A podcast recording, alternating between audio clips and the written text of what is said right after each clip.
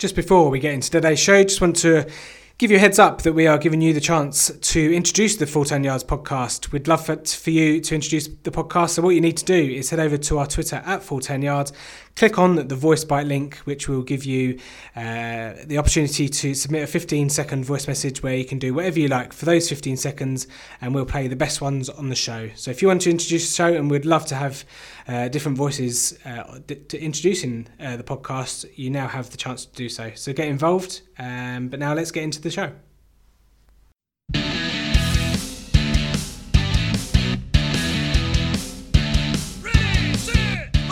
You're listening to the Full 10 Yards Podcast with your host, Timothy Lambert Monk.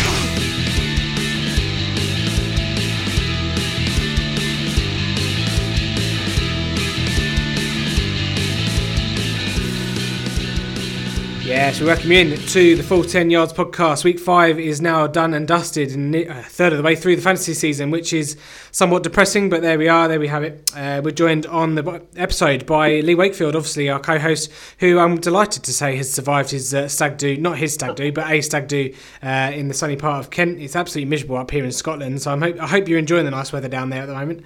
Um, Lee, obviously, welcome you in. Have a good weekend. Under, under over beers, 20, 20, 20.5 beers over under. way over. Way over. yeah, way over. Have a good time, yeah, mate. Good weekend. Uh, yeah, it's still quite warm down here. Actually, we, we were just saying that it wasn't not even not even a chill in the air. I would say. So yeah, no, we're enjoying a bit of a you call it an Indian summer, but yeah, we're having one, having one of those, whatever you call it. Yeah, we're we're having an Arctic Arctic an Arctic autumn. uh, floods and rain absolutely everywhere, but never mind. Uh, we we shall move on. Um, yeah, obviously, yeah, away for your weekend, but uh, I, obviously you must have seen quite a lot of the games uh, on Sunday. But uh, yeah, I yeah. suppose I suppose the main part, the main bits of news to for everyone to catch up on since the games. Uh, Jay Ajayi has landed on the IR uh, with a torn ACL, uh, which has led to you know rumors rumors are rife that Philadelphia have contacted Buffalo about the trade for LeSean McCoy. Bit, bit of an interesting one. Obviously, he spent quite a few number of seasons there, and is no doubt uh, a fan favourite there with all the Philly fans. It would be quite interesting to see him in that backfield. Obviously, it makes a lot more sense than like a Le'Veon Bell would do, but um, yeah, remains to be seen on that one. Your thoughts? Um, yeah, it's a, it's a deal that they could get done, and they need a bit of a kickstart to Philadelphia, so it, it could be worth doing. Obviously, he's still their um, franchise rushing leader, I believe. Yeah. So um, he's, he's obviously got the good history. It's obviously a bit of a different team than what he left. Yeah. I'm sure the fans would welcome him back with open arms if they if they did that deal, and I wouldn't be surprised if they did it. Obviously, Harry Roseman's been throwing in some, some big deals in his time in the Eagles. He's not afraid to make a move. Um, so yeah, I wouldn't be surprised one bit if that happened. Yeah, uh, obviously Leonard Fournette uh, is still out and is probably uh, unlikely for Week Six against the Cowboys, and that, that's led to the Jacksonville Jaguars signing Jamaal Charles. I didn't realise we were in 2012, but there we are. Um, so Jamaal Charles there seems to be a Jacksonville Jaguar, so he could be a candidate for the waiver wire. Uh, obviously, last night Monday Night Football, uh, recording this on Tuesday the 9th of October. Last night, Drew Brees broke the uh, passing yards record that previously held by Peyton Manning for I think it was about a thousand days. I think on his um, his heartfelt congratulations message, shall we say? Yeah, um, I saw that. That was really good. Typical Peyton to, to do that. Uh, he's such a yeah. Uh, I didn't I didn't really know what to make of it. It's such so it's so cringeworthy, but yeah, it's the NFL, and he's he's probably used to it with all his Papa John's uh, adverts, isn't he? Yeah, all his adverts are pretty legendary. I would say. So yeah, he's done some good ones. Yeah, quite. and yeah, it was, it was just sort of it was one of that ilk, wasn't it? Yeah, yeah, it was. Um, yeah, well, he's, yeah, he's accustomed to doing it. But yeah, congratulations to Drew Brees. Obviously, that franchise as well. He's been uh, been a stalwart for the for the Saints. Obviously, he's needed the uh, lack of a defense to help him do that and achieve it. But um, all the same, it's quite a feat. Drew Brees obviously passing is going to extend for another at least another year, I suppose. Um, so God, God knows what number it could get to. Um, just for those that are wondering, I think Aaron Rodgers is about 30, 3,500. Is it 3,500? No, 35,000 uh, passing yards away. So, yeah, still still a bit to catch uh, Drew Brees. But um, obviously, in a, in a league that's becoming more passer friendly as the years go by, obviously, that, that at some point, Drew Brees' record will probably go. But it's, uh, yeah, all the same, uh, congratulations to him. Uh, any other bits of news for you, Lee? No, I was just, just going to add on to that bit about Brees. I think that'll stand for a little bit more than a thousand days. Um, so he'll have more longevity than you've seen from Peyton Manning with that one. Yeah. Uh, like I say, it's probably going to get broken in, in the future. Um, like I say, it's, it's very much a passing league at the moment. Um, but yeah, no, I think we'll see that being. But yeah, hats off to him. Uh, obviously, Charger great as well. Don't think we can just say that, but uh, yeah, um, yeah, had to throw that one in there. But yeah, no, well done, Tim. Yeah. Okay. Just uh, give you a heads up on what is on the show today uh, on the podcast. We're going to recap all the games from week five, including Thursday night football.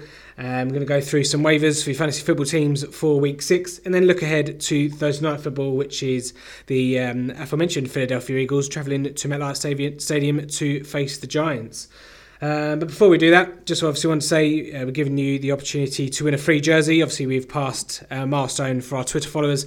So head over to our Twitter at full 10 yards where you can just retweet our pin tweet and reply with your the hashtag F10Y jersey, your size and your team, and you'll be entered in the draw, which will take place at the end of the month to win an NFL jersey. Completely free, so go ahead and do it if you're not following us uh, as well.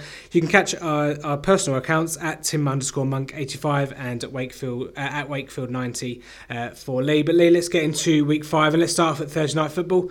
Um, wasn't really much of a matchup this one. Uh, Patriots taking it 38 to 24. Patriots, obviously, after the Sunday games, are now top of the AFC East. Normal service has resumed, but it's quite a comfortable one for the Patriots here. Yeah, like you say, normal service has resumed. Um, obviously, that that little uh, sort of flurry of people saying that Dolphins are going to win is, is sort of well and well and truly gone now. Um, yeah, it's sort of it's like you said, it's pretty easy win for the Patriots. They were up 24 to three at half time, and you're sort of thinking there that the, the game's already gone. Um, but yeah, it was it's sort of like there are some bright sparks I'd say for the Colts. Obviously, Luck went out and threw for another 59 attempts, uh, through 365 yards, three touchdowns, obviously two two picks as well. But what, what I'm getting at there is the fact that he's actually able now to go out and throw 59 times. Yep which was obviously quite big for his shoulder. Obviously, I think we mentioned it last week. Did he throw 60 times before yeah. that in the previous week? Yeah. He's thrown 120 times on a short on two games in a short week. Yeah. There, thereabouts. So he's he's obviously he's obviously pretty much back up to full strength now, and it's just a case of now of rebuilding that roster and, and sort of putting the pieces around him. Um, and obviously they've had they've had a terrible um, general manager in the last before Ryan Griggs and when they had his name's escaping me. No, it was Ryan Grigson. Now they've got Chris Ballard. Ryan Grigson destroyed their roster, and he sort of didn't have any really good moves, and it's just about building it up now. Mm. One of those building blocks they have brought in, someone I've been banging and drumming for for a few weeks, is Nyheim Hines. Yeah. He's obviously come in, he's got 15 carries, and he's got seven touches through the air for 90 yards. It's not bad for a rookie. Uh, he seems to be really taking hold of that uh, running back position now. Yeah. Um, and I, have sort of said this uh, previously, where it was always a backfield where you needed someone to emerge from it, and he seems to be the one who has done so. Mm. It's obviously great, great for him, great for any fantasy owners like myself. Um, so yeah, if he might move on to the waiver wire obviously a bit later, um, I might bang jump him for the third or fourth time this season. Mm. Yeah, yeah, certainly in PPR leagues, he's certainly a guy that uh, shouldn't really be on waivers. A couple of other big games uh, of note. Sony Michel followed up his big game last week 98 yards on the ground, one touchdown. I think he had 12 yards through the air as well. James White, as ever, uh, more than reliable out the backfield, uh, 77 yards through the air and a touchdown. But Eric Ebron taking taking the spoils in this one, I suppose, is the main headline. But Jack Doyle soon to be back. Um, 105 yards and two touchdowns through the air for him in, in yeah, I think 22 fantasy points or so, uh, which is not a bad effort. The, the dumpster fire of a tight end position. Uh, not really much to to us uh, to, to do on this game. So let's move on to the Sunday games. Let's start off with the the game that everyone everyone was looking forward to: Tennessee at Buffalo. Um, my God, uh, Mr. M- Mr. Wet Wet Wet Marcus Mariota, no touchdowns again for him. Uh, Derrick Henry struggled to get going as well, 11 carries, I think 56 yards. Uh, Josh Allen, I think these two teams, I, I said it on the Kickers Matt podcast yesterday, that these teams seem to be very Jekyll and Hyde, depending on you know whether they're at home or away or you know kind of game script. Because you know Buffalo Bills defense has pretty much won their two games that they've won, obviously against Tennessee here uh, and against the Vikings, but Tennessee uh, themselves very, very, very up and down. Obviously, coming on coming right back down to earth after beating Philadelphia last week. Yeah, definitely. It's, it's another sort of uh, one where I'm looking at the Titans. I'm thinking about this game beforehand, and you're thinking they've, they've got to win. Obviously, they're, they're grinding out results as we spoke about uh, on previous pods. And uh, you know, you'd expect them to go to Buffalo and grind out again, mm. Uh, but it's just not working. It, something's just not right. Like you say, Mario Mariota's sort of up and down, generally more down than up. Um, and the, the, running game that everyone was talking about in pre-season with Dion Lewis and Derrick Henry has just not been good enough. Just simple as that, really. Yeah. Um, I expected a lot more from this offense. Obviously, Matt LaFleur went in as uh, offensive coordinator, having worked with Sean McVay, and you kind of you kind of expect it to be that sort of McVay way of thinking, quite innovative, quite up, up tempo. Um, you thought that with all the talent, because when you look at Tennessee's roster on paper, talent wise, it's brilliant on both sides of the ball. They've not got a lot of holes. You're thinking, you know, they're going to get this, uh, you know, young head coaching staff uh, with a defensive head coach and an innovative offensive coordinator. It's going to be great, and that's what I, that's certainly what I thought. But it's just not working. They're grinding out results uh, and winning by the odd the odd point here and there. And obviously this time they've lost by one to a Buffalo Bills side that's, that's you know not pulling up any trees either. No, I mean Josh Allen, 10, 10 and nineteen for 80, 82 yards and an interception. I mean, yeah, that's that's the quarterback.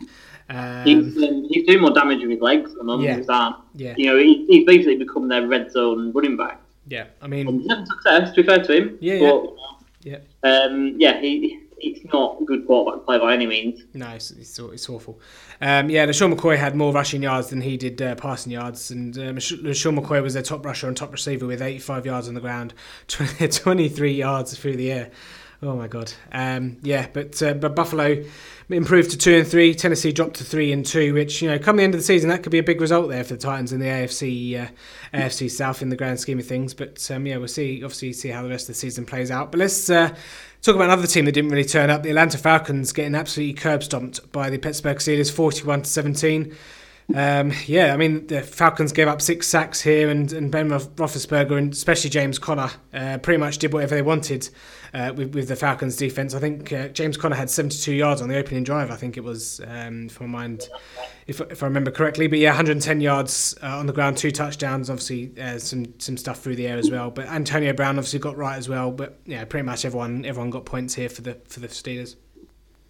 Yeah, it's becoming a real uh, problem now for Atlanta and their defense. It's, it's missing a lot of big players, um, but it's becoming a real problem. They can't defend the run. They can't defend running backs out of the backfield. And like you say, James Conner just had he just did whatever he wanted really. Um, and it's, it's something that other teams are going to latch onto, and it's something that, that other teams are going to exploit. And at, at one and four, and before the season, everyone was expecting the NFC to be brilliant, and Atlanta being a big part of that and very competitive. But at one and four, their season is on a knife edge, really. I think they're done. They, well, I, I I would be inclined to agree, agree with you. To be honest, you know, it's it's a long way back, but for a team that you know fully healthy is possibly the- one of the most talented, if not the most talented, it's it's a pretty shocking state of affairs. Really, it just shows how much I mean, injuries have killed this team. Really, Yeah, Julio Jones held without a catch until the first, the, the fourth quarter. But here's an interesting stat for you. Obviously, this is uh, James Conner's second game of the season where he's had 100 yards on the ground and and um, and two touchdowns. Le'Veon Bell has never done that in an NFL season.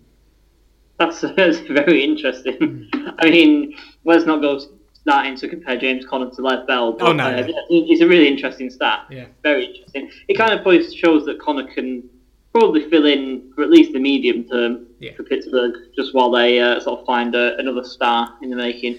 Yeah, obviously Le'Veon Bell thinks he'll be back and report will report to the team in week seven, but it'd be interesting to see how, obviously how that one plays out. But yeah, I think Atlanta Atlanta are done now in this, in for this season. Obviously in the N- NFC South, which has got the Saints in and the the, the Panthers. I mean they're too they're too far back there, uh, and I, they- they're not going to make the playoffs. I don't think they're too far back. But Pittsburgh two two and one.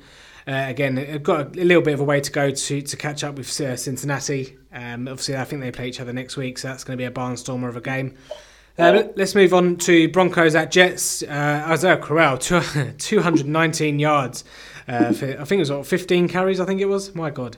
Um, And Robby Anderson with two long bombs as well. I think all the touchdowns that the uh, the Broncos gave up and on special teams as well were all over like 30 yards. So I'm not quite sure this what this Denver defense is doing. Uh, but and again, Case Keenum didn't have the greatest of games really. I know he threw for a couple of touchdowns and Demaryius Thomas had a nice touchdown as well. But yeah, Jets Jets just won this one won, won this one going away.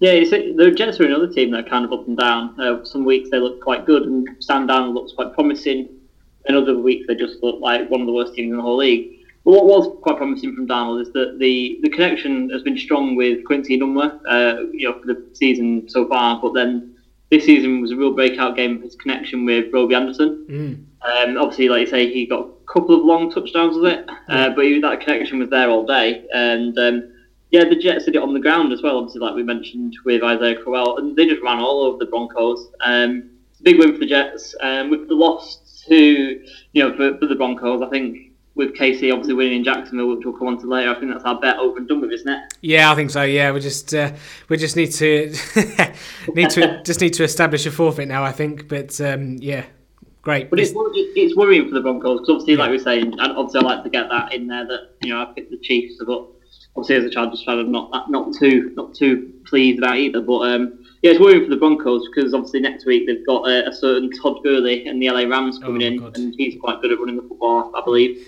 Yeah, I mean, if Crowell can put 219 yards on the ground against them, Todd Gurley, oh my God, could have 400 yards on his own, I think. yeah, I might need to look at what the uh, what the game record for running yards is. Oh, yeah, yeah, maybe.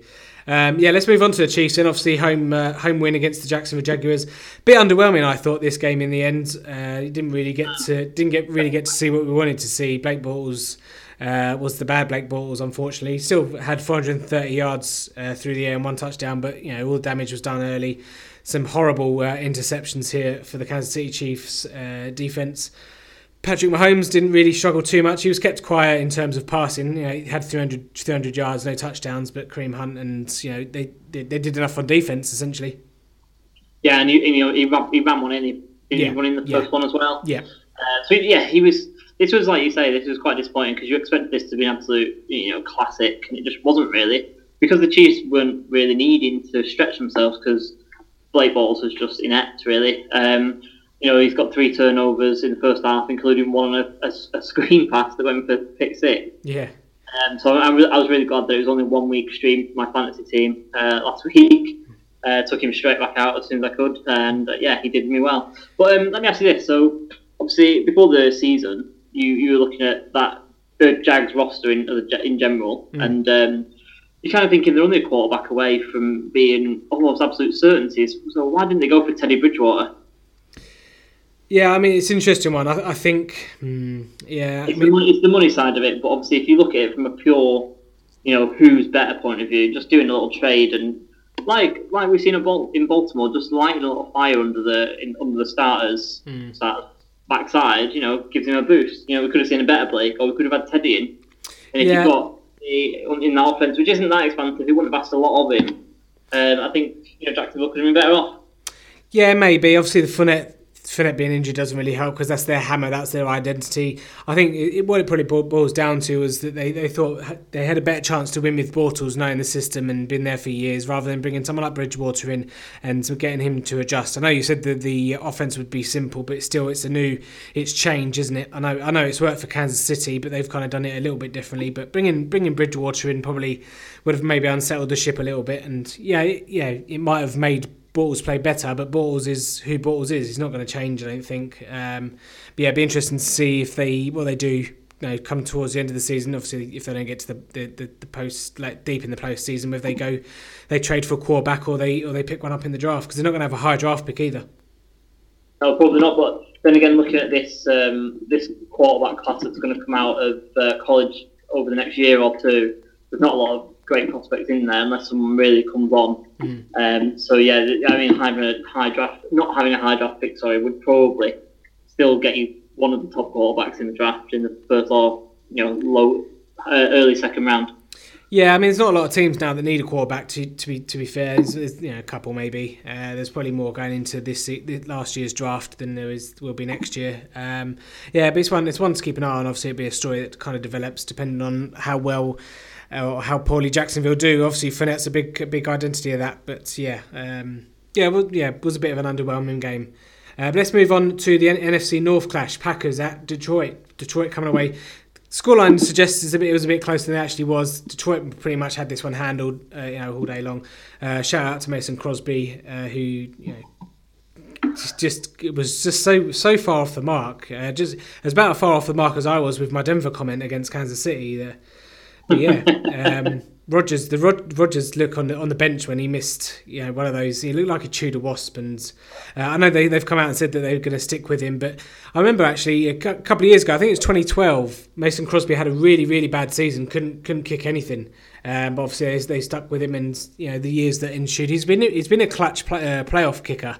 Uh, but obviously, you know it's not as even he had the he didn't have the elements to, to blame this week because obviously they're inside um, the the dome of Detroit uh, Ford Field. But yeah, strange strange one. They obviously costing him. I think was it ten points, thirteen points, something stupid like that. But um, yeah. yeah. I think obviously I think they would have made uh, they would have won the game if he made all of those five kicks that he missed. Um, yeah, no, it's quite strange. Obviously, we've had a bit of the yips going around all the kickers in the league, and mm. it's not just the it's not just the rookies like Daniel Carlson who obviously subsequently lost their jobs. Uh, it's, the, it's some of the, the veterans in the league as well, like Caleb Sturgis, Mason Crosby. Mm. Um, so yeah, it's, it's sort of a league-wide epidemic at the minute. If you've got a good kicker who can make it, uh, you know, kick it through the post from at least you know 50 yards, then you, you're onto a good one really. Um, yeah. But it was good to see, just on the more positive note for the Packers, it was good to see Aaron Jones back. He got a few carries, but didn't use him enough. I don't think he got no. touched in the second half. But it's quite encouraging to see him averaging about five and a half, uh, five and a half yards a carry. Mm. Yeah, Kenny Golladay putting another star-studded performance there, um, you know, making them corners look absolutely stupid. Davante Adams had a really good game, 140 yards uh, through the air and one touchdown to boot. Uh, Aaron Rodgers ended up with 442 yards and three touchdowns. Matt Stafford uh, 183 and two touchdowns. Kerryon Johnson 70 yards on the ground as well. But yeah, again, another one that didn't really, you know, Lions got out ahead early um, and then kind of controlled it a little bit. But yeah, important important win for that that uh, that division. Yeah, definitely. Um, just touching on the Kerryon Johnson comment you just made, must be a really annoying for his fantasy owners to see mm. LeGarrette Blunt come in and steal two goal line touchdowns. Yeah, yeah, absolutely. Uh, yeah, kind of, kind of really devalues, uh, takes away from his value um, yeah. at the moment with Dolak. Uh, it seems to be quite a theme this afternoon as well. Yeah, obviously, one of those vultured uh, TDs obviously was the one of the Kenny Golladay catches where he got tackled at the one, uh, one yard line as well. So Kenny Golladay uh, owners are probably a bit seething a little bit as well that he didn't have an absolutely monster game with uh, you know a couple of touchdowns, but he, he could have had a couple as well. But um, yeah, he's he's becoming a real real good weapon in this league now. Um, I was talking to someone on Twitter who reckoned he was a uh, top ten wide receiver in the league at the moment, and I, I don't I think that's a bit rich. I don't think he's up there yet, no. um, but he's definitely making his way towards it. You know, maybe in this time in 12 months we might be saying mm. that is that is the case. A little bit like we may have done with Michael Thomas last year. Mm. Who now to me is absolutely a top 10, top 5 receiver. Yeah, it'd be interesting. I was thinking today when I was at work during lunch, where where Kenny Golladay will go in 2019 fantasy drafts. I probably I had him around third or fourth round. Uh, yeah, I mean, it depends on what happens. Obviously, if they've still got Marvin Jones, and then if they've still got um, Golden Tate there scooping up all the, you know, the sort of the volume, uh, it, it's difficult. Yeah, um, you, don't, you, don't, have many sort of wide receiver calls that have, um, you know, three good options. No, I mean they don't really use tight end, but the, the, the thing I was thinking is Marvin Jones is getting on. I think he's the wrong side of thirty, and Golden Tate's up there to the wrong side of thirty as well. So, um, you know, certainly well, dynasty dynasty startups next year will go really early, second maybe second, third, you know, second round. But um, yeah, I mean, if if you can maybe in your redraft leagues, if he's not that, if the person that holding Golladay is not starting him, or you know, he's not more of a casual fan, maybe maybe try and go and get him because he's uh, he's going to put some points up for the rest of the season. Yeah, that's good advice. I would definitely do that. Okay, uh, talking of kickers, uh, my God, um, I can't remember the Browns kicker's name. Is it um, uh, not McCrane? That's Oakland. Who, who's the Browns kicker? Uh, I want to say it begins with H. Begins I can't remember. Let me look it up. Let me look it up. You keep talking. Um, yeah, so yeah, obviously Baltimore Ravens and the Cleveland Browns in a high-scoring game, nine to twelve. Um, was this all? Was this all field goals? No, it wasn't. Uh, Baker Mayfield, Baker Mayfield. Uh, yeah, you know Joe Flacco and, and, the Ravens, and this this was a proper um, throwback AFC North uh, defensive game. Browns coming up with the win, uh, just about. It had all, all the, the hallmarks of, a, of another Browns loss, but managed to just about punch it through. The kick at the end there, my God, he, he tried to miss it. Um, I think Jefferson said that he actually got a fingertip or sort of something to it, but um, yeah, the Browns just about managing to come away with this one when yeah they should have won it in, in, in regular time a, a, again. But um, yeah, not not one not one for the uh, for the high scoring fancy uh, players, but yeah, a good game nonetheless. No, no one for the not one for purists. Uh, Greg Joseph is, is the Greg Browns Joseph. Yeah. Uh, but yeah, no, um, it's kind of a, you know it's good with Cleveland. nonetheless, you know it doesn't matter how you get them. Just ask the Tennessee Titans at the moment. Mm. But um, you know you've seen you've seen top play from from Baker at times, and then Denzel Ward is coming up with some great plays as well. He obviously got the block on the, the field goal that could have tied it up at half time, which obviously made quite a big difference. Uh, gets a pick as well. Uh, so you've seen you've seen top level production from their, their two early first round picks, which is obviously really encouraging for them moving forward. Uh, flip it over to the other side. John Brown is is wide receiver one now for the Ravens, isn't he? He's, Yeah. You've been banging the drum for him, and, and rightly so. He's uh, he's uh, he's just emerged as the number one target out of that, that bunch. Yeah. Um, and yeah, if you if you get get him in your fantasy team, get get trading for him as well. I'd say. Yeah, you can get Um, him quite cheap. Yeah, probably. Um, because it is the Ravens. They're not they're not pulling up any trees. He's not a big name. Um, but yeah, he's definitely having some good production. Yeah, Crab- um, Crabtree had a bit of the uh, drops as well, didn't he? He did, yeah, he did. Yeah. Um, the, other, the other thing that might take away from that a little bit is we've uh, we've got Hayden Hurst sighting, yeah. uh, which might be just in time. Obviously, the waiver wire, you know, we've got a bit of a dearth of uh, healthy talent at tight end. Tight end. Uh, so maybe try and beat the rush. Maybe try if you've got a, a spot on your roster just to stash him away. Um, obviously, feeling brave, get him in there. Yeah, um, yeah. A couple of things for me coming out of this game. So I think I saw somewhere that the Browns, the Browns' last win on a Sunday, uh, which was how many, however many games ago, was it thirty six games ago or something? Um, was three years ago, I think, was was against the Ravens in overtime. So it was a bit of a weird uh, coincidence, Lightning strike, striking twice there. Yeah, very strange. Yeah, and then uh, Nick, Nick, Nick Chubb, obviously his heroics last week on three carries. Um, bit of a bit of difference uh, this week, three carries for two yards, whereas last week obviously had three carries for two touchdowns and uh, over hundred yards. So uh, nice, nice averaging out there for for Nick Chubb. yeah, over the, over the two week stretch, it's acceptable. Yeah, absolutely. Yeah, absolutely. um, yeah, just one note. One note for any for you fantasy players out there: Cleveland Browns next five games: uh, Chargers, Tampa Bay, Pittsburgh, Kansas City, Atlanta, uh, which equates to points. To be quite honest, so if there's anyone out there that you know wants to go and get Jarvis Landry, wants to go get David and Njoku, he's starting to see some targets as well from Baker Mayfield.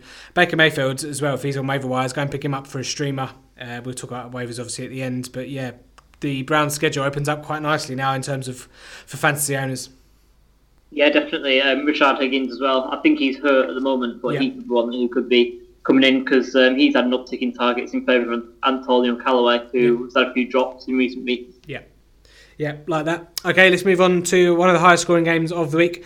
New York Giants going down to a 63 yard Graham Gano it's as time expired field goal. Panthers taking this one 33 to 31. Um, at, at points in this game, Lee, both teams didn't really have a chance of, of winning, shouldn't have won the game really, but obviously Panthers coming away with it. But uh, at least, I suppose, coming out of the game, Giants have sorted out their quarterback issues for the next couple of years with OBJ. Yeah, exactly. He's not he's not scoring any touchdowns at the moment, so getting back there throwing them, I would say. Yeah, and obviously uh, 131 yards through the air as well and a touchdown to boot. So a good day finally for Beckham owners in fantasy. But yeah, Mm-hmm. the Panthers kept the Giants in this one with all the mistakes from Cam Newton. Didn't have didn't have the greatest of games, but um, yeah, lucky lucky in the end to win with the uh, with the 63 yarder. Yeah, definitely. And and you know, we were just talking about sort of like the uh, sort of kick- kicker epidemic that's going around in the league.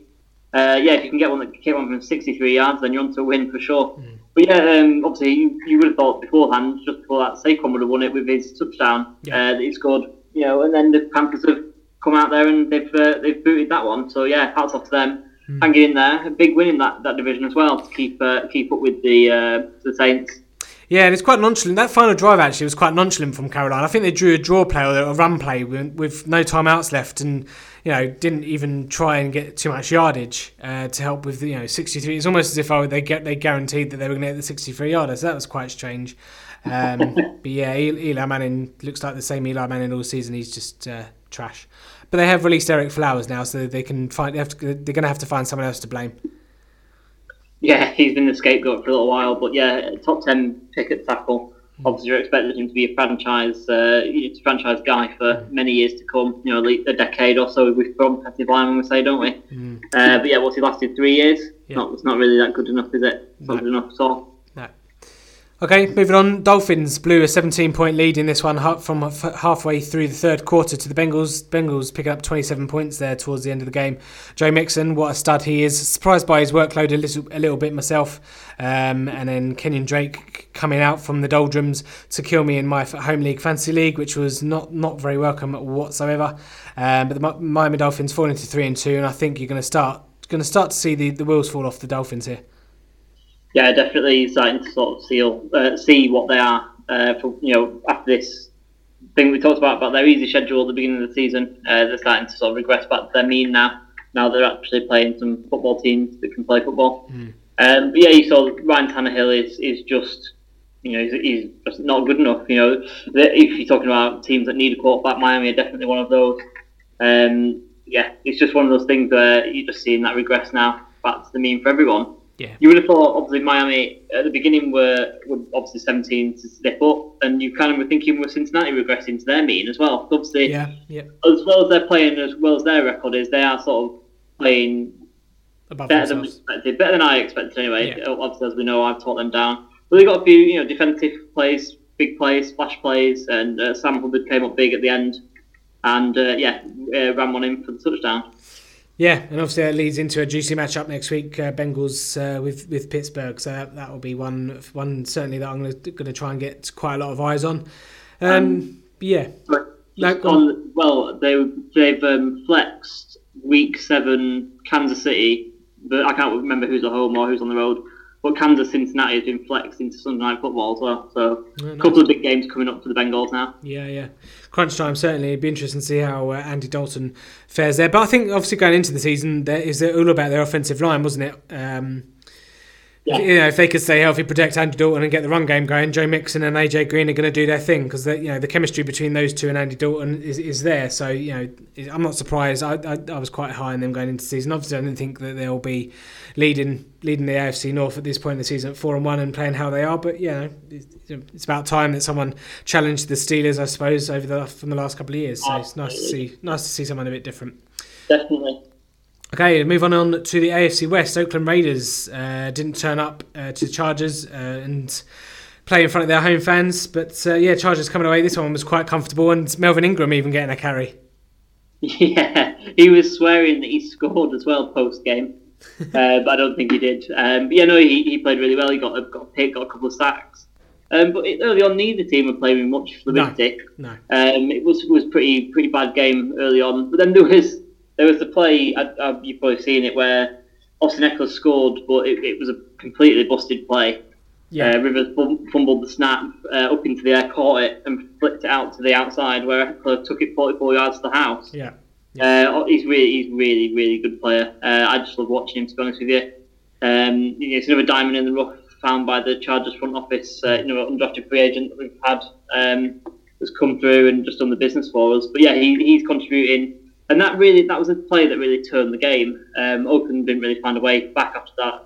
They got once they got the ball back from the kickoff, they fumbled a few plays later, and then the Chargers went down the other end, and that's when the Melvin Gordon um, touchdown happened, which the play before this you mentioned, Melvin Yeah. Ingram had a go, yeah. which is kind of stupid. Uh, there's a lot of Charger fans not really liking that move since we're missing obviously the other half of our pass rush duo, in Joey Bosa, not Mm. playing until uh, after the bye week, Yeah. and, and you put in your other top defensive end, um, you know, one yard out trying to score. Yeah.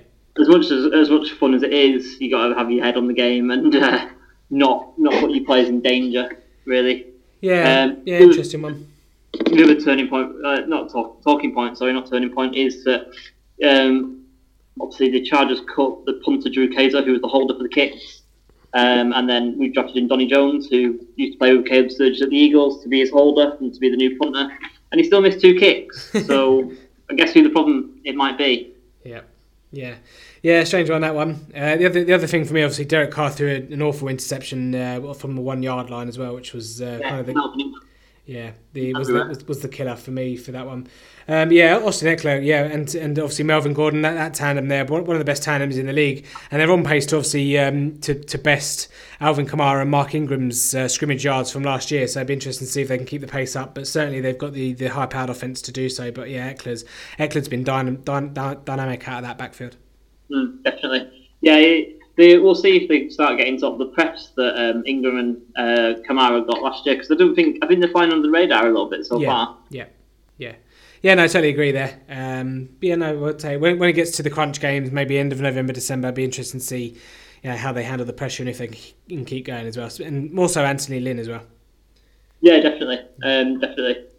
Okay, moving on to NFC West uh, battle. This one, Arizona Cardinals picking up their first win of the season, as predicted by yours truly. Uh, moved to one and four, uh, as are the San Francisco 49ers. But uh, Josh Rosen, lovely throw uh, to Christian Kirk for the 75 yard touchdown, but David Johnson managing to get into the end zone, but still struggling in terms of production, really, not really getting much in the way of targets, not really doing much in the way of production uh, in terms of rushing, but still having enough to beat the 49ers, who you know come back down to earth a little bit. Matt Breida coming out of the game, not quite sure if he's going to be playing week six. Yeah, definitely be a big blow. And obviously, we were talking about it last time where we were on together that the, the 49ers just had their sort of game plan for the early season just totally blown to pieces, really, with all the injuries that they picked up to big players. Mm. He'd been another one to go down, and then you, you sort of be looking at the, the tank uh, if you know he's out for the season now. Yeah, I mean, we don't really need to spend too much on, on, on this game. Uh, say these two teams are going to be going to be jostling for maybe even a top five pick, I suppose, at, uh, in the in next year's oh, draft. I would, I would definitely say that's going to be the case. To be honest with you. Yeah. Um, yeah, I don't see any other way. Uh, it's got all really shaking out now, and you can probably see the teams that are going to be down there. There's mm-hmm. a lot of teams with a one and four record. You can sort of see the teams who are going to be right, right down there. Yeah. Uh, you know, duking out for the top five picks, if you call duking out. Mm. Um, and then you can see the teams that might sort of get away with, get towards, you know, five or six wins. Yeah, and obviously, just um, obviously talking about top five picks, David Johnson was fancy top five picks this season. They uh, travels to Minnesota next week, so that's a bit of a, uh, a dud game. But then he has Denver and San Francisco so, uh, uh, again, so could have another a couple of good games after after Minnesota. But I'm a bit worried playing him in, in fantasy next week. But um, yeah, moving move we'll move swiftly on to uh, big big clash at uh, Lincoln Financial Field. Philadelphia Eagles losing two in a row, uh, losing 23 to 21 to the Minnesota Vikings the Eagles uh, were awful in this first half and, and couldn't quite manage to, to bring it back round in the second. But Carson Wentz to Zach Ertz, that connection's just as good as ever. But the Eagles, they're not a good. You know what? They're not a good team at the moment. They're, they're certainly rusty, or I don't know what kind of hangover they've got. But they've they've they've been awful this season. They they could easily be zero uh, and five. Yeah, they're they're really finding it hard to be the hunted rather than the hunter. I think. Uh, I think uh, they're on their perch. Not didn't mean that as a bird joke or an eagle Wee. joke. But uh, come, yeah, they're, they're, come. they're sort of on that perch and they're finding it really difficult to, to you know be shot at really, mm. uh, rather than you know like I say be the hunter. Yeah. Um, but yeah, they, like I say, they were really bad. And one player who's really taken a, a bit of a, a, step back is Lane Johnson, He gave up another strip sack just like last week, which must be really alarming because he's obviously usually one of the top, if not the best, right tackle in the whole league, mm. and he just looks a shadow of his former self. Um, you know, maybe it's the, the Super Bowl ring, and maybe you just take your foot off the gas once you reach the top. Yeah, absolutely. Yeah, um, Kirk Cousins himself had a, re- a, really good game though. Had a, made a lot of throws under pressure with people in his face. Uh, Adam Thielen, the first receiver in NFL history to go five straight games with 100 plus yards receiving. So obviously, congratulations to him. He also killed me in my home uh, fantasy league as well. So that was also great. Um, Uh, but yeah, obviously uh, Philadelphia travelled to to MetLife Stadium Thursday night football, which we'll talk about a bit later. But yeah, really struggling here to see to see Philadelphia. I mean, they'll mm, considering how weak the NFC East uh, the NFC East is, they'll probably just about scrape through to the playoffs. So maybe have a low, you know, maybe a five or six seed or something, and then probably get strong uh, and make a deep playoff run knowing them. Um, but you, you can't keep a good team down. You can't obviously Doug Pederson um, was quite interesting actually. He went for the two points there to make it a six point game, and I know a lot of people giving a bit of heat about it, but. Um, I was listening to the Pick Six podcast, I think it was, but uh, it's actually quite clever because if they, you know, if they don't make that and it's still an eight-point game, they still have another, you know, two-point conversion to go to if they get another get another possession and a, and a, touchdown. But you know, making it a six point game with 12 minutes left on the clock, you know, you, you can still take two field goals. So it's not, you know, it's quite it was quite interesting to, to see yeah. because obviously it was quite surprising that the uh, that point in the game. Yeah, no, absolutely. But wouldn't you rather see coaches going for it rather than you know the Jason Garrett, the Mike Mularkey, the Anthony Lynn? To be honest with you, mm. that that sort of con- conservative decisions that just don't get you anywhere. You know, if you, you want to see team going for it. And if it if it blows up once in a while, then you can say at least you tried, mm. rather than hunting and watching the other team stroll up the other end and score a touchdown, and you just think how different could it have been if we just went for it? You know, for those one, two, three, three yards. Jason Garrett. Anyway, moving on. Uh, um, we'll move on to another high scoring game. I, I, really enjoyed this game. Rams at Seahawks. Seahawks playing so well, playing, elevating themselves to give the Los Angeles Rams a good old run for their money. Uh, but essentially, Los Angeles coming away with a win here. Uh, I mean, there's fantasy points everywhere here. Todd Gurley, another hat trick for him. Um, receivers, a couple of receivers for the Rams. Kupp and Cooks went out with the concussions, but they should be uh, should be okay for week six. But Doug Baldwin, one reception for one yard was uh, was the highlight for me. Uh, but yeah, Chris Carson ran really well as well. But yeah, I was really really impressed by how well Seattle played on both sides of the ball. Yeah, definitely. You know, it's a it's a big matchup in the you know a, a divisional matchup. Yeah. Um, yeah, no, it's it's really a good game. I've I've seen the highlights of this and it's really good. The first thing that stands out to me is you, know, you see it on the first highlight of the game is the Rams special teams fantastic. You know, another another block punt which helps helps the team in early uh, sorry deep field position.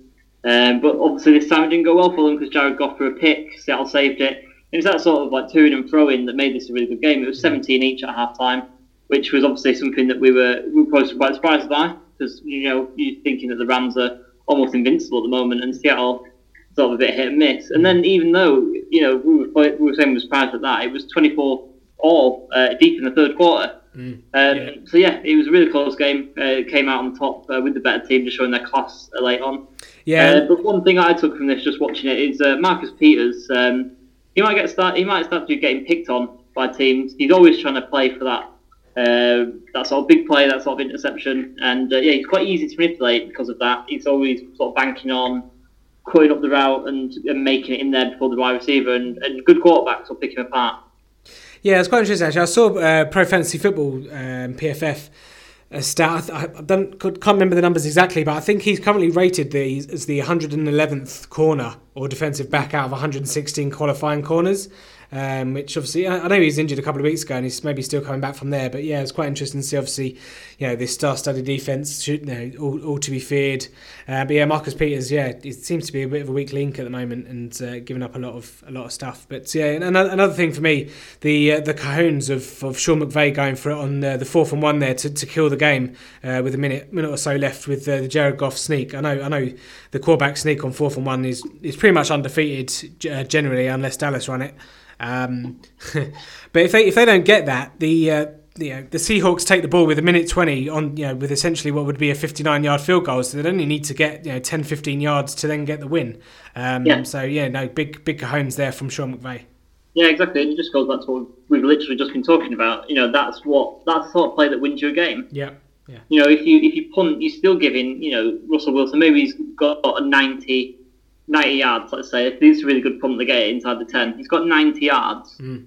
Uh, what you have to, you know, he's got to go up there. And it's Russell Wilson. He, he's used to that scenario. Yeah. And, you know, like you say, you've only got to get into field, field goal range anyway, so it's not 90 yards. So mm. it's just that sort of thing where you just much rather go for it, mm. back your offense. The offense is playing great, that has done all year, back in to get one yard, and it comes up trumps. Mm. Absolutely. And talking of uh, getting one yard, Dallas Cowboys 16, Houston Texans 19. Oh my God. Oh my God.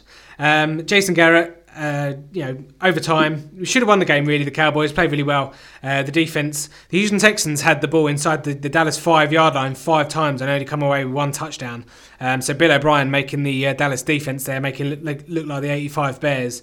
Um, but yeah, but Dallas, that, that defense is a legitimate legitimate front seven there, and uh, corners aren't too bad either. But um, yeah, Houston Texans sneaking another one, two overtime wins uh, in a row. But yeah, surely Jason Garrett on the 42 yard line of Houston, fourth and one. You've got, you've. I'm, I'm sorry, but you've just got to go for it. It's such a cowardly move. And I understand that obviously the, the, the defense is playing well, but you know they've played four and a half quarters.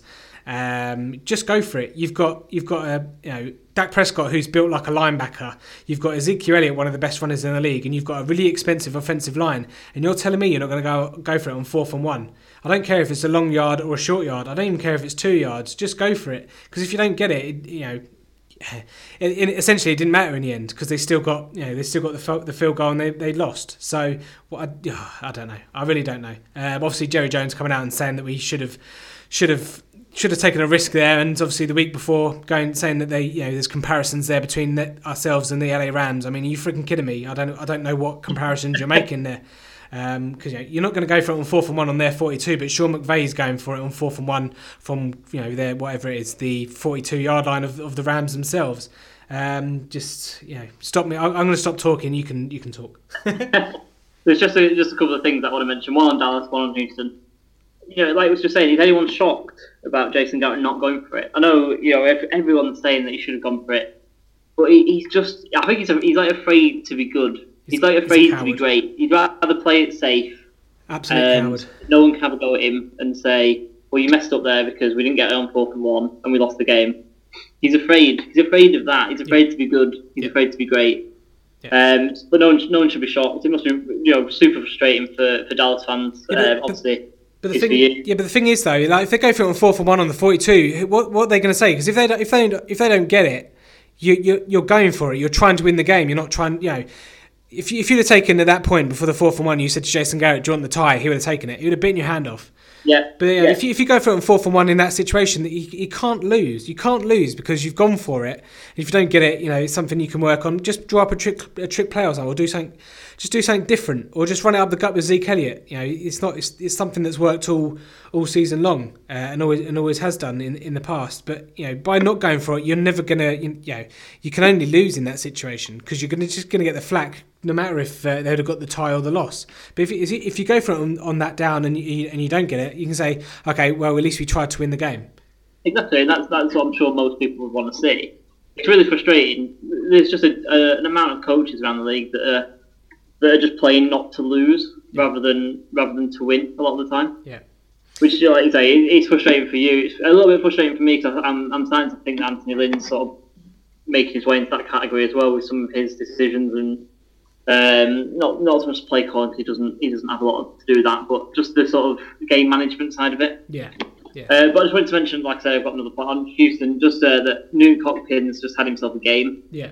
Um, you know, he got the he got the pass deflection on the, the last play of regular time on the hail mary, and then obviously he gets a big catch and run in overtime where he's he's, he's bashing the, the, the B button or the circle button, whichever console he's yeah. to play breaking out that spin move. It's just a big big moment by a big player uh, that won them the game, really. Mm. Um, and just to bring it back to Dallas, um, you know, Ezekiel aside, do Dallas have those players that can no. that can bring up those big moments? No. Nope. And I think that's the, that's the difference at the moment. Obviously, you know, you had Dez last year, and you can say what you want, but you know, he can come up there, he can go up and win a jump ball. I'm not a big Dez fan, but at the moment, you don't have a player like that. No. No, I think uh, Jerry Jones also came out and said that we could do with someone like Nuke Hopkins. Well, I'm sorry. The thing is, as well, another another thing that really grinds my gears is obviously not going from that four for one just shows that Jason Garrett hasn't got any faith in that offense. But the thing is, it should be it's the other way around. No one, no one's got any faith in Jason Garrett. Why is he still there? What I don't, I just, oh, I don't know. I don't know. Well, yeah, we know we know your views on him by now. so, but it's just ironic that he hasn't got any faith in the offense and it's just like, well, sorry, but you've been. How long have you been there? You've built. You've built this offense. This is your team. Yeah, yeah, exactly. Um, I think you'll be you'll be selecting a, a, few playmakers in next year's draft throughout. No, I don't know. I don't. I don't. I don't. I don't but, but this is the thing. If we have playmakers, we don't have the coaching staff to, to utilize them. We don't. We're not creative. We don't do anything. Oh, no. Let's move on. let's move on. Let's move let's, on. Let's move on. Um, just, just, just before we do, I've Dallas at home to Jacksonville next week. I think the over underline on that one's going to be over on under ten points. I think total for that point. There's going to be no offense whatsoever in that game. Um, but there we go. I think there'll probably be more sacks than there will points. But um, we'll move on to uh, the historic Monday Night Football. Obviously, Drew Brees there with that record. But the New Orleans Saints, welcome back to Mark Ingram. Uh, he had two touchdowns on the ground. Drew Brees obviously throwing 363 yards, which took him over the uh, threshold there into the pinnacle of the passing yards record. But uh, the Saints absolutely having their way with the uh, Washington Redskins. Yeah, this was a mauling, wasn't it, uh, from start to finish, really. And like you say, just at the top there, Mark Ingram took no no time at all to reintroduce himself to the league. Uh, big player for screen for his first touchdown, oh, which set off his first touchdown, beg pardon. Then obviously scored again in the second quarter. Um, so yeah, he's he's sort of back, isn't he? And um, you know we've got that Saints running game now that's uh, that's going to be really potent again. Um, I just wanted to mention actually, you know, we, we've also talked about Mark Ingram, we've talked about Alvin Kamara, of that two-headed beast. But then have they actually got a three-headed running game now with Taysom Hill, who yeah. ran in for another touchdown? Yeah. And they're sort of using him um, sort of in, in quirky situations and, and on trick plays and things like that. Do you know what? We mentioned him um, a week or two ago, I can't remember, but I'd actually I'd look at him. Um, I'd browse it in and just find a little bit more about him. Uh, so obviously he came out as a quarterback, but he's not really been a quarterback. So actually, looks on his Wikipedia page, and his actual position is just athlete. so it just says just says it all about him, really, doesn't Does it? that does Um, that does that qualify him for the flex position in fantasy football? I, I have no idea. I've, I've actually never looked because I'm just not going to pick him up. 'cause It's not really worth it. But No. I, I'd be interested to see which position he's actually listed under. Uh, be quarterback, I'd have thought. I, I would have thought so as well, but he, he doesn't. He doesn't ever throw a pass really. He's, he's only in, in there as an option quarterback, or you know, he runs like a jet sweep every now and then, lines up as a wide receiver, and yeah, he's he's an interesting player. He's an interesting sort of wrinkle into their uh, offense, and just thinking back, obviously, to their defense and how good it was last year. If they can step it up, they're going to be Super Bowl contenders because it's only really the Rams in the NFC that they're really lived up to the hype. Obviously, Minnesota don't have a, balanced offense. Obviously, without Dalvin Cook at the moment, they're, they're winning games, but they're not looking balanced. at All Aaron Rodgers' injury means Green Bay are limited. We've already talked about Philadelphia and how they're not the not the same team as last year. And then you've got the Falcons, one and four. Like we say, we both think they're done. So after all the hype of the NFC in the early part of the season and in the off season, there's only really one team or two teams that are really in it. Yeah, no, no, I certainly agree there. Um, yeah, I don't. Yeah, I'd, I'd love to see a Saints Saints Rams uh, game in the in the playoffs. That'd be immense. Um, but yeah, I, I think the Rams are by far by far the best team in, in the league at the moment. Yeah, oh yeah, I, I totally, totally uh, agree with you. But um, yeah, if, if like I say, if the Saints get their defense to step up even just a little bit, even just to, you know, because they're way below average now, I would say, without Yeah. having the stats in front of me, um, I would, I would say that they're well below average and well below the level that they're capable of. If they step it up, they they go up a few levels and uh, up a few notches, and they, could- like I say, could be challengers. And like you say, I totally agree that Rams uh, Saints game at, at full pelt and full strength could be a, a classic. Yeah, obviously the one note to take out of this one for fantasy purposes, obviously Mark Ingram coming back. Uh, Alvin Kamara saw a downtick, obviously in carries, and still got his uh, his stuff through the air, but obviously he really had a really quiet, really quiet fantasy game. So it'd be interesting to see. Obviously they're on a bye next week, so obviously week six we won't we won't see them till then. Um, and yeah, Michael Thomas also had a quiet game. Tre'Quan Smith had the two touchdowns and over 100 yards there, so it's quite nice to see someone else someone else get the uh, get the yardage and touchdowns there. But yeah, obviously yeah, they, they can beat you in loads of ways. The uh, the Saints, um, and so that's why they're that's the why they're a high, the high powered offense they've been for, for decades. Well, not decades, but years. But yeah. Um, not really much else to say, I suppose. That that pretty much wrap, wraps up week five. So, who was your who was your player kind of player of the week? So my player of the week, oh, is going a bit left field um, with this one, but anyone who can win a game from 63 yards is is a winner for me. So I'm going to give my sort of star of the week to Graham Gano. Obviously, like we, we've mentioned, um, it's like a little bit like being a goalkeeper in soccer or hockey. If you make an error as a kicker, you get all the blame. Uh, and missed kicks have cost people their jobs. Um, you know, we've just seen people fired throughout the season, really. But he stepped up and nailed a monster to win that one. So, uh, you know, kickers matter a great deal if you want to be a good team. And, uh, yeah, gets you wins. Yeah, my, my player of the week, I think Adam Thielen, uh, to obviously get that record of five straight games. You know, it's, it's no mean feat to get 100 yards uh, in each of the five, five, five starting games for the season. Obviously, they've got Arizona next week as well, so he could make it six. Oh my, yeah, definitely. Um, I just just on just on those those two. Is there a better wide receiver duo now at the moment than, than Diggs and Thielen? Uh, is there a better wide receiver duo? No, probably. I don't think so. That that team, those, those two. I mean, Adam Thielen was a guy I wasn't too big on coming into the season. I thought he might have been a one Oh, yeah, season kind of that. wonder. But uh, yeah, I, mean, I said on the podcast uh, last week that he's a kind of player that I've changed my opinion on, um, and especially for especially for PPR as well. But yeah, to get to get 100 yards in the first five games is, is no mean feat, and three touchdowns to boot. So, um, especially for fancy fancy owners that took him in the third round are, are going to rejoice. Absolutely. Uh, yeah, he's, he's becoming one of my favourite receivers to watch, really, because he's not the biggest, he's not the strongest, he's not got that sort of big uh, college background. Who's you know, everyone's probably heard that he obviously went to a Division two school, but he's obviously worked and refined his game so much, and he's become a great route runner.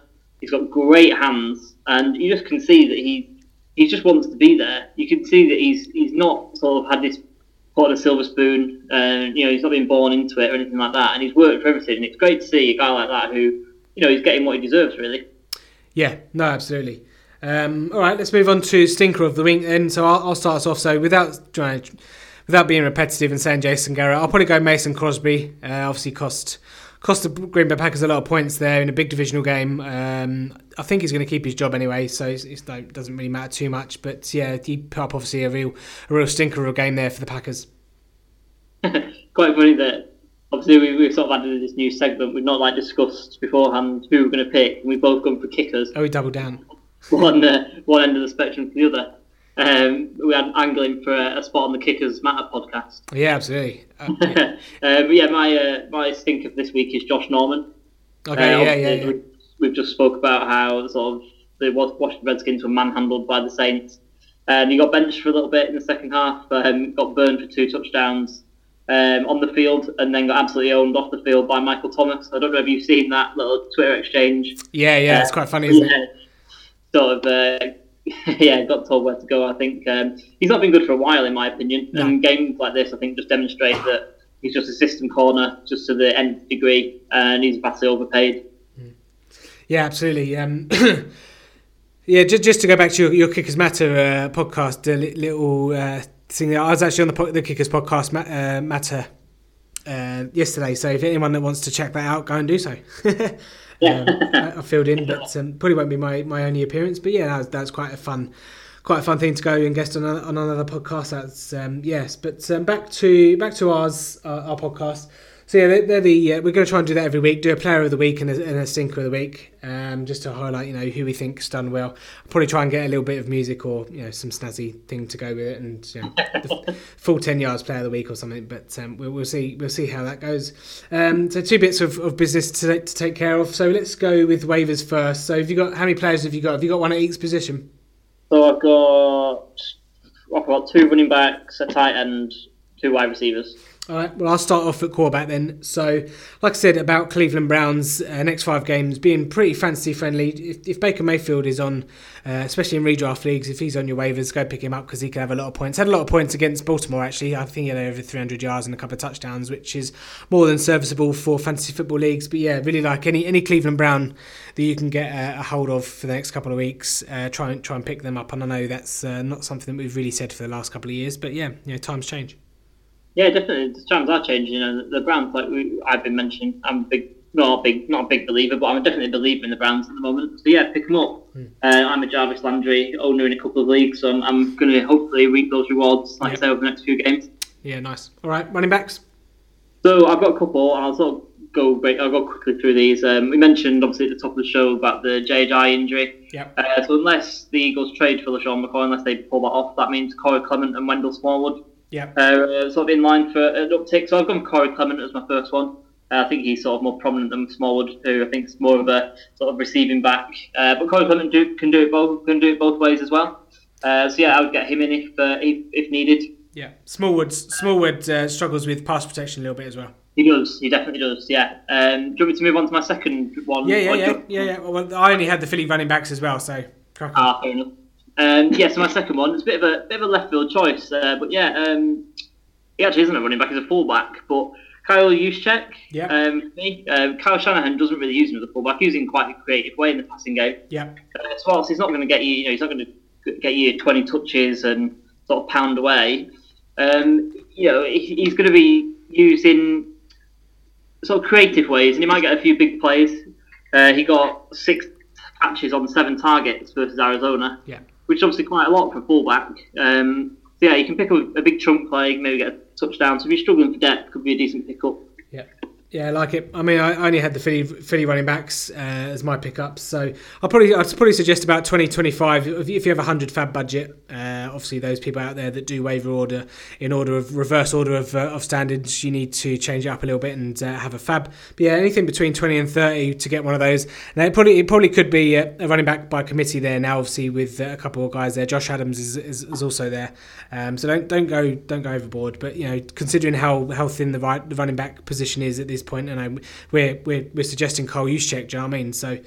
Um, yeah, 20, 20 to 30 there should should be able to get you uh, one of those two. A uh, bit, bit on both, just in case, to say you, you know they're going to be just uh, bye week plugins, especially when when Philadelphia on a, on a short week as well, and their offensive line's not playing great, uh, and they're just struggling. But maybe one for a bit later on in the season. But yeah, keep your eyes on the LeSean McCoy there. Maybe worth trying to uh, trying to trade for him.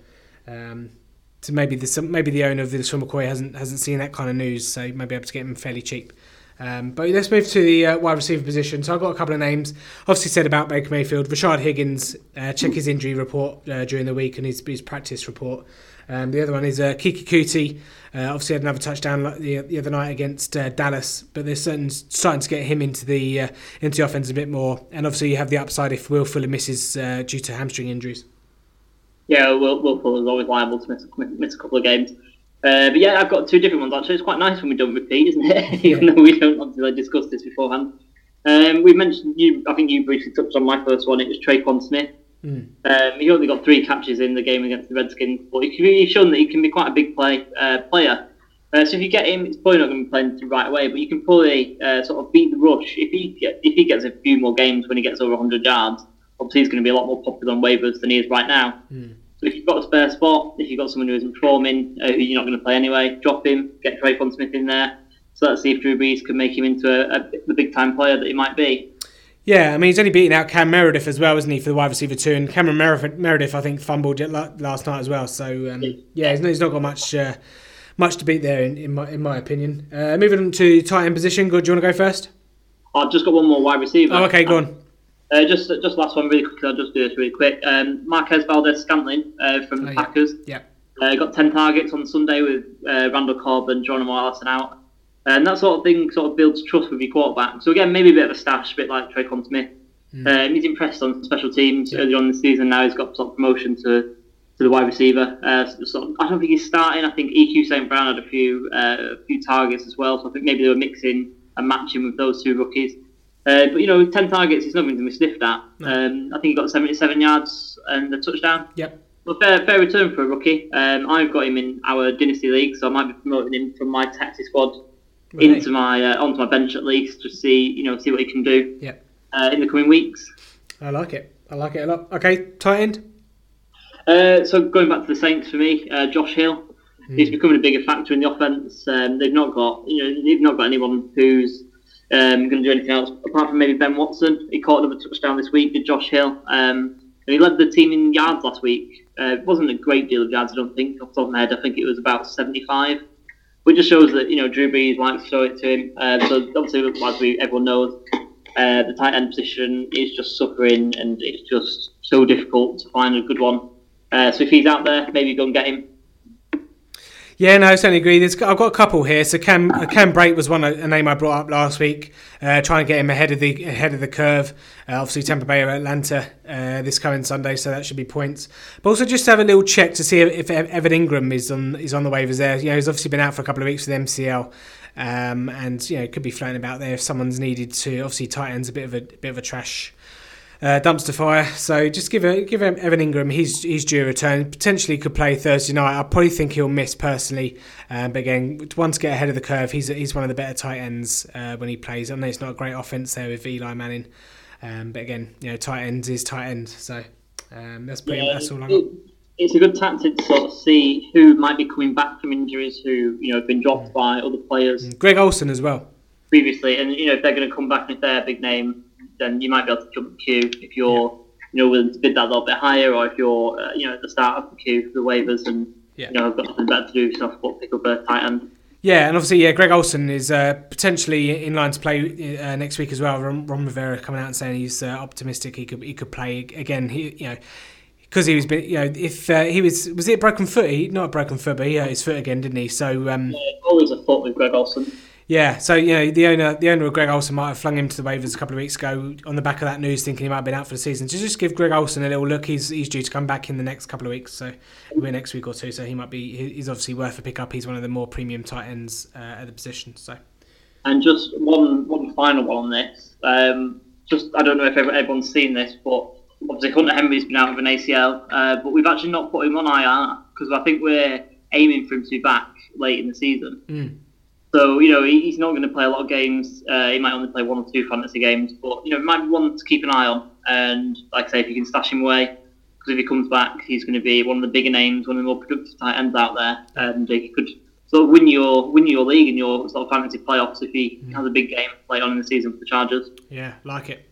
It, okay, and uh, just I, I find it off with uh, with one defense. The Dallas defense uh, is usually on most people's waivers because uh, why why would they why would they be in anyone's teams? Although I've played them a couple of times this this year, uh, done okay. And again, they, they say they welcome Jacksonville, who uh, are Leonard Fournetteless and TJ Yeldon, obviously Jamaal Charles there as well now. But that could be a really low scoring game. So if you have you know if you have defensive that's, that's scored on yardage as well as points, they could could have a good one for you. And that, that front seven as well can get after Blake Bortles. Yeah, good shout. Obviously, Blake's always prone to a, a pick or a, a dumb play as well. Yeah. All right. So then the only thing that leaves us left to do is Thursday night football. Uh, Philadelphia Eagles travel to MetLife Stadium to play the New York Giants. Giants one and four. Philadelphia two and three. Philadelphia are three point favourites. Over underline here is forty four. Uh, I quite like the under in this one. Uh, I don't think you know short short weeks for both teams uh, off back off losses. Um, so you know, I don't think there's going to be much going on in this game. Um, low scorer for me. Uh, any anything for you? Yeah, no, I, I, definitely agree with that. Definitely take the under. Obviously, we're ending the podcast talking about a team uh, we've described as a bad offense just now with the Giants, and then a team that uh, look shadow the former self uh, in the Eagles earlier on in the podcast. So uh, difficult for us to talk this one up, but it's obviously a huge rivalry game yeah. Uh, in the division. Uh, it should be a close one as they're both out of form, and I'd I generally tend to think that divisional games, um, you know, are sort of more low scoring, more tight. Uh, of the atmosphere being on national TV, I think the New York crowd will be well up for this. Mm. Um, yeah, let's, let's, see what happens. I think the class will show through. I think the Eagles will, will just take this one. Yeah, I think Philly will squeeze it. I mean, I'll probably take New York Giants plus the three, but this is a ma- this is a massive game for Philly. Uh, obviously, to try and snap a two game lose streak. Um, obviously, travelling away to you know they haven't got far to go, but you know short week travelling you know away from home is not is not easy, and they're not they've not played well as well. So you know if the Giants really really want it, they it could be there for the taking. But this is a massive game for the Eagles rather than the uh, than the Giants. Yeah, absolutely. Um, you know we could be talking about them being sort of in trouble with their playoff aspirations as well. Mm. Yeah, I mean, in the division, of course, but yeah, yeah. that's one's game at the moment. Yeah, absolutely. Um, which is more, which is more reason why I'm annoyed at Jason Garrett not going for it because obviously he knew that Philadelphia lost and he could have taken a you know a game lead in the NFC East, which is you know might would be would be a great position to be in considering you've already lost two games this season. But yeah, yeah, he doesn't doesn't he doesn't think so. Um, from a fantasy perspective, um, the only players I'm really interested in starting are uh, Beckham and Barkley for the Giants, and maybe Wentz and Jeffery uh, for the for the Eagles. Although I'm not sure if Janoris Jenkins will, will cover uh, Alshon Jeffery, but the Philadelphia defense should be a, should be a good player as well. Yeah, Zach Ertz as well. Obviously another oh, Zach Ertz, uh, yeah, sorry. Yeah. But yeah, I wouldn't be shocked if Odell Beckham has a big game. To be honest, obviously he's going to love the attention, um, being national TV in a big game, a big rivalry game. And Eagles' corners aren't really up to much, in my opinion. So I wouldn't be surprised if he has another, you know, hundred yard plus game, maybe a touchdown or so. Mm. Yeah, absolutely. Um, I, I, won't be staying up for it, but um, I'll be I'll be a Giants fan for the night, which pains me. But I'm not going to be an Eagles fan because I'm never going to be an Eagles fan. Um, that, that pretty much wraps us up then for the week five re- uh, review. We'll, we'll be back in a couple of days, I suppose, to, to preview the rest of the week the week uh, week six games. Week six, yeah, it's uh, ticking on quite quite quickly actually, isn't it? Yeah, yeah, scary. Go so quick. Yeah. Go so quick. Yeah, we wait. We wait so long. We wait months, and then it flies by, doesn't it? So, bit of. You have to sort of make the most of it's here. Yeah. All right. Well, the next couple of days, I'm going to go and go back and watch a few games, few gaming forties on, on Game Pass, and uh, we'll we'll chat to you later on in the week, and we'll we'll we'll talk week six. Yeah, definitely looking forward to it. Awesome. All right. Well, uh, that's going to do it for this episode of the Full 10 Yards podcast. Uh, thank you so much for joining us. Don't forget about our free NFL jersey competition. Uh, and also, don't forget your opportunity to introduce the show. Head over to our Twitter at Full 10 Yards, where there's a link there where you can introduce the show. Uh, we'd love to have you a part of the show, uh, and we love you listening. But in the great words of Kevin Cadle, it's bye bye for now. Bye bye.